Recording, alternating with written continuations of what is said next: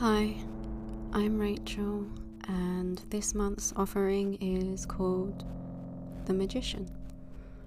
Uh, and there's like a subtitle, which is Grief, Liberation, Desire. So I guess I'll be talking about those things in this. Um, I have a quote at the beginning of every offering, and this month's one is from Rachel Pollock. None of us can know the full meaning of being alive until, like Odin, we hang ourselves on the wild tree, its roots deep beyond knowledge, in the sea of experience, its branches lost among the endless stars.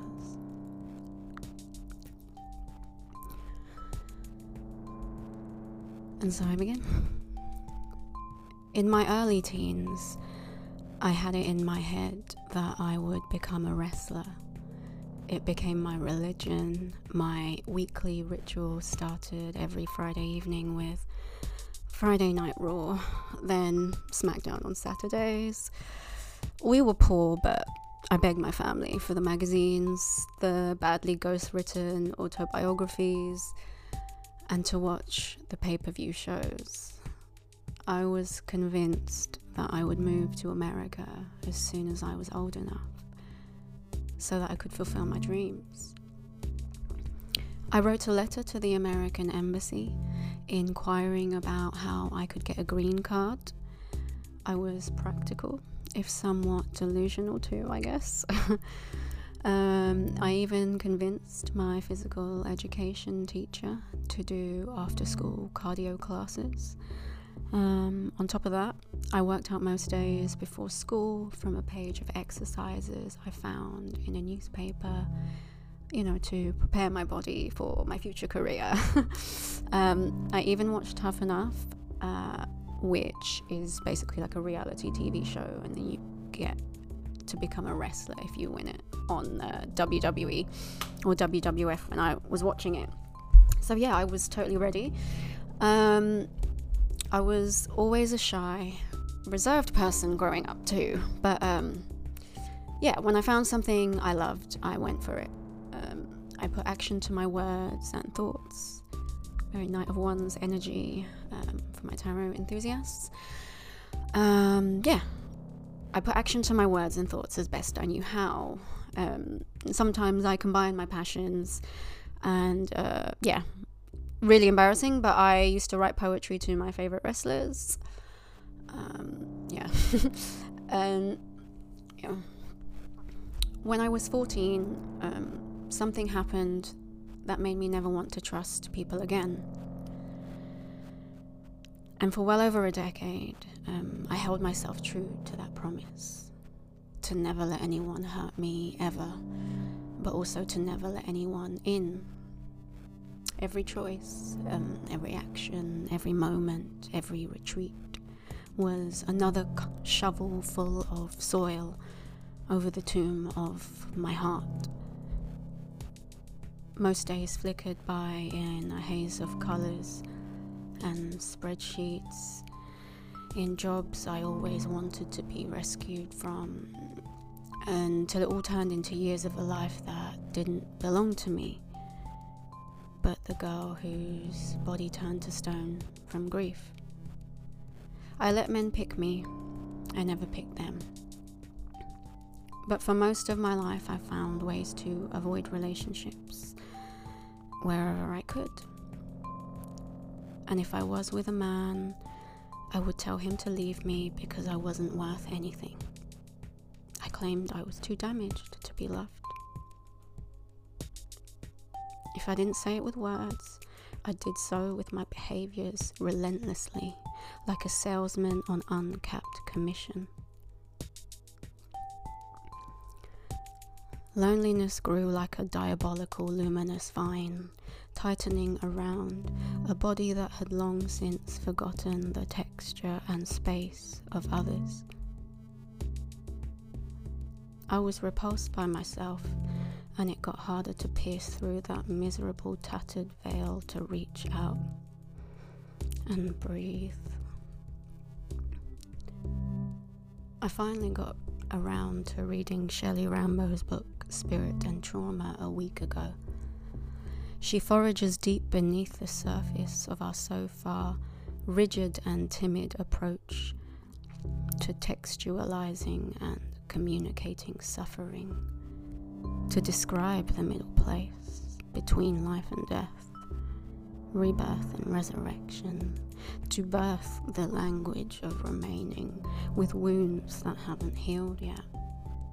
By being a witness and having a witness to a moment so painful that language thus far consistently falters to reference it, offering no way out. Theologian Rambo suggests that to move beyond trauma, we must have the words to confront it, in place of glossing over or pushing an event that the mind and body couldn't process in its entirety away.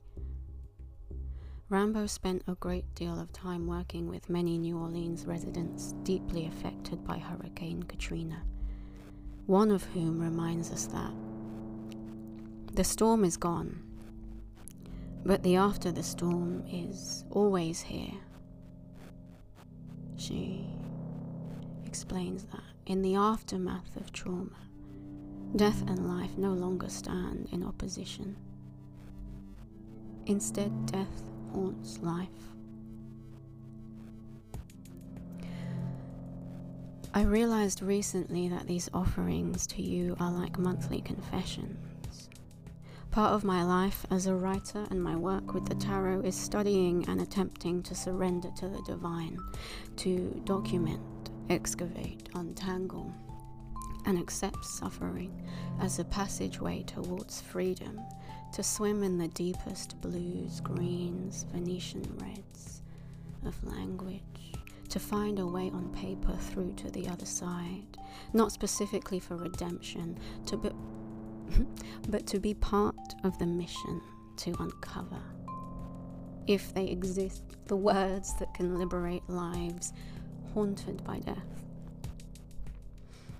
I recently watched a lecture on dialogue for screenwriting from a U C L A professor, and the thing I'll probably never forget was this.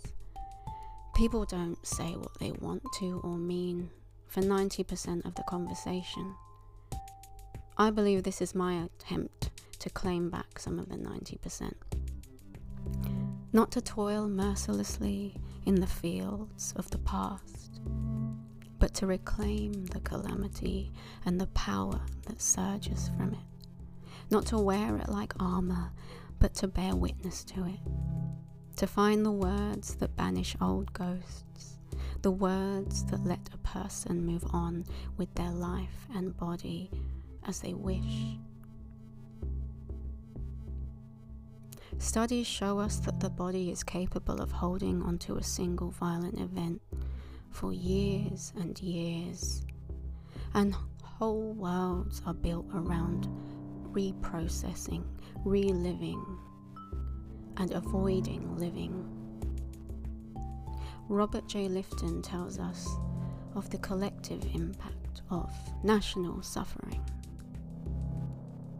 What is unresolved about one war becomes the seeds of the next war. Fragments of an unintegrated Vietnam reappear with a new face in Desert Storm. Funny this month that the animal I chose before I had any idea what I'd be writing about um, tied in pretty well with this month's confession. Maybe I'll start calling them confessions instead of offerings. Who knows? I don't know. Anyway, in Mexican legend, the Aztec god of fire and lightning, Axolotl, disguised himself as a salamander to avoid being sacrificed. I wonder what the old gods make of his refusal to go through metamorphosis. His capacity, after injury, to regenerate a lost and damaged heart, a spinal cord, a limb, even parts of the brain. and leave no scars. And what does it mean to be able to breathe through the skin as they do? What would it feel like to breathe with your whole body? Come February, in the wild, Axolotl seeks out his woman, shaking his tail and gyrating his lower body in hopes that she may nudge him with her nose. He leaves his sperm for her on the lake floor, and she picks them up inside of her to fertilize her eggs. After two weeks they hatch, and with no parental care, the larvae swim away and they take care of themselves for the rest of their lives.